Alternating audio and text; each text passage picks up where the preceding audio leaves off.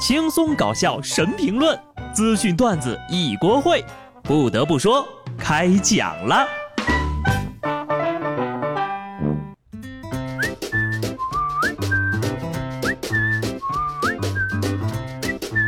哈喽，听众朋友们，大家好，这里是有趣的。不得不说，我是机智的小布。节目的一开始啊，想问你一个问题：如果啊，你跟自己梦想的另一半终成眷属了，面临外界的诱惑。你会出轨吗？本来呀，我这个人是很不愿意聊娱乐八卦的，但是看到这两天热搜霸榜的娶到了女神却还要出轨的这事儿，还是很想跟大家聊聊婚姻和爱情。日本多家媒体大版面登出了佐佐木希的丈夫搞笑艺人杜部健出轨的消息。据报道呀，杜部呢与多名女性有婚外情，甚至在疫情期间还坚持与小三儿幽会。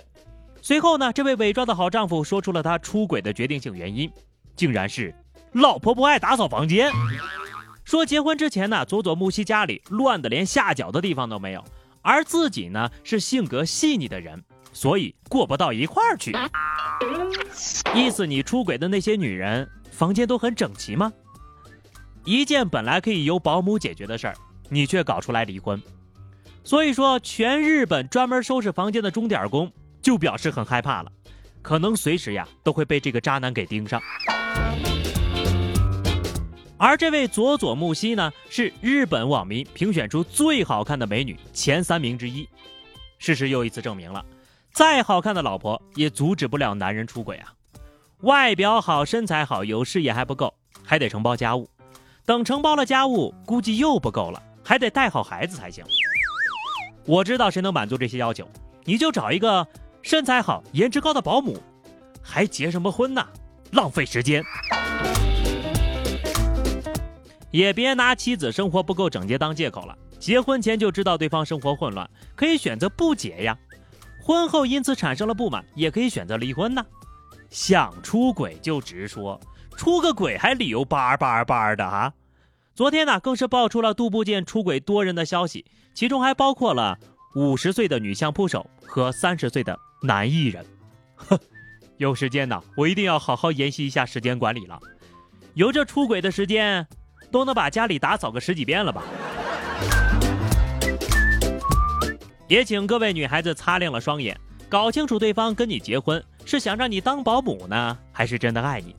毕竟现在离个婚太困难了。宁夏银川一对老夫妻呀，历时两年才在当地民政局办成了离婚手续。老人的女儿称呢。父母感情破裂多年，想离婚，但因为母亲是盲人，手也因为风湿变形签不好自己的名字，所以从二零一八年开始呀，多次到民政局，但都因为母亲的签字不合格，导致离婚手续一直没法办理。为此，老人练了一年的字儿啊，办理离婚手续呢是需要签字七次，终于在工作人员的引导帮助下，字儿都签完了。结婚是真简单，离婚比登天还难。我不懂啊，我就想问一句：不会写字儿就不能找个公证人，然后按指印儿吗？啊，如果呢是个失去双手的残疾人，是不是就离不了婚了？幸亏不是啊，离婚前要去接受九年义务教育，再参加个高考，读完大学再考个研究生加博士，博士后才能离。不过呢，咱反过来想想，即使练了一年的字儿，老太太也是坚决离婚，这个决心真的不用怀疑了。下面这位老太太呢，也请不要被爱情蒙蔽了双眼呐。河南有一位六十一岁的老太太报警，说自己被十八岁的男朋友用私密照敲诈了。原来呀，这俩人呢，去年在手机交友软件上认识，没多久就确定了恋爱关系。知道小伙儿的经济状况不好，老太太主动给他钱，还为他租了公寓。一年时间，小伙儿从老人这里拿走了七八张信用卡，之后呢，还用私密照进行威胁，骗取老人四十多万。最终，民警将嫌疑人抓获了。小伙子，没想到吧？别人都说傍上富婆就能少奋斗二十年，不过这二十年对你来说呀，是在监狱里度过的。大家呢也不要说人家老太太，六十岁的老男人可以找十八岁的小姑娘，那六十岁的女人为什么不可以找十八岁的小伙子呢？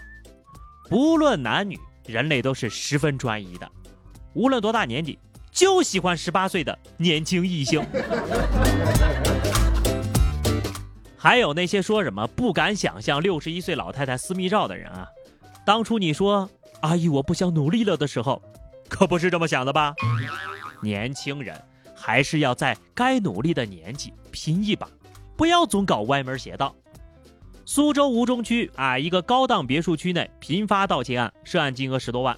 警方在调查的时候发现呢，这个犯罪嫌疑人呢，竟然是不惜血本儿，早在半年之前就花了四万多。长租了小区里的一栋别墅，之后呢，就伪装成小区的业主，每天晚饭之后借着散步、踩点、观察，疯狂作案。看到没有，小偷版的舍不得孩子，掏不着狼啊！哼，这年头小偷都当不起了，四万起步，你这启动资金也太高了吧？这也就是我不住别墅的理由，只要我住的是地下室，肯定就没有人会专门为了偷我的东西来装我的邻居了。很放心呐。下面这事儿呢，各位也可以来聊聊啊，到底算不算违法？南京警方抓获了一名利用航班延误实施保险诈骗的犯罪嫌疑人。自打2015年开始呢，他就用亲戚朋友的身份信息，靠自己估摸成功的近900次飞机延误，累计骗取了保险理赔金高达300多万。目前呢，他因为涉嫌保险诈骗罪和诈骗罪呢，被警方刑事拘留了。不得不说，他的行为真的构成犯罪了吗？机票由他人代买的情况很常见吧？法律并没有禁止用他人的信息购票呀。航班延误的事儿也不是人家伪造的，算不上诈骗吧？保险公司的产品设计存在了漏洞，反而要让顾客来买单，那你咋不把老天爷一块抓了啊？那是共犯呐！一个人算准了延误九百多次。啊！你们航空公司还真就好意思讲了哈，只不过算得准了一点，这也违法了。诈骗罪啊，实在勉强，顶多属于高级别的薅羊毛行为。杜绝此类事件发生呢，也非常简单，你要不就不要弄什么延误险，要么就不要让航班延误。想赚延误险的钱，又不想让消费者理赔，钱都白给你得了。下面跟大家说一个好消息，夏天来了啊！你是不是也觉得口罩戴着很闷呢？河南有一家卫生巾厂呢，用清凉卫生巾工艺做出了清凉口罩。这款口罩啊，是全国第一款利用缓释微胶囊清凉技术生产出来的，在没有拆开的情况下呢，清凉因子不易挥发，可以保存两年以上。戴上这个口罩之后呀，在呼吸水气和汗水的作用下，释放清凉的感脚，厉害吧？从胯下生风到两颊清凉，这个创意。可比给那蚊子戴口罩强多了，这个感觉是不是就跟那个吃薄荷糖的差不多啊？我知道了，以后出门的时候呀，你一边嚼一个薄荷味的口香糖，一边戴着口罩就行了。最后呢，给各位提个醒啊，深圳一个司机买罐装饮料，拉开之后呀，直接对着嘴就喝了，事后出现了发烧、呕吐的症状，引发了肾衰竭。医生介绍，这种感染途径呢，基本上都跟老鼠有关。怀疑瓶盖呀已经被这个老鼠排泄物污染了，没想到吧？爸爸妈妈们天天在朋友圈里转发的文章，居然是真的。现在呀，我也特别想吐槽一下，就这种易拉罐的设计。早些年呢，易拉罐的拉环是朝外拉的啊，你插个吸管还安全一点。现在呢大多的易拉罐拉环拉开之后，直接翻罐里了，那一口饮料下去，不知道加了多少佐料呀，真的是太不卫生了。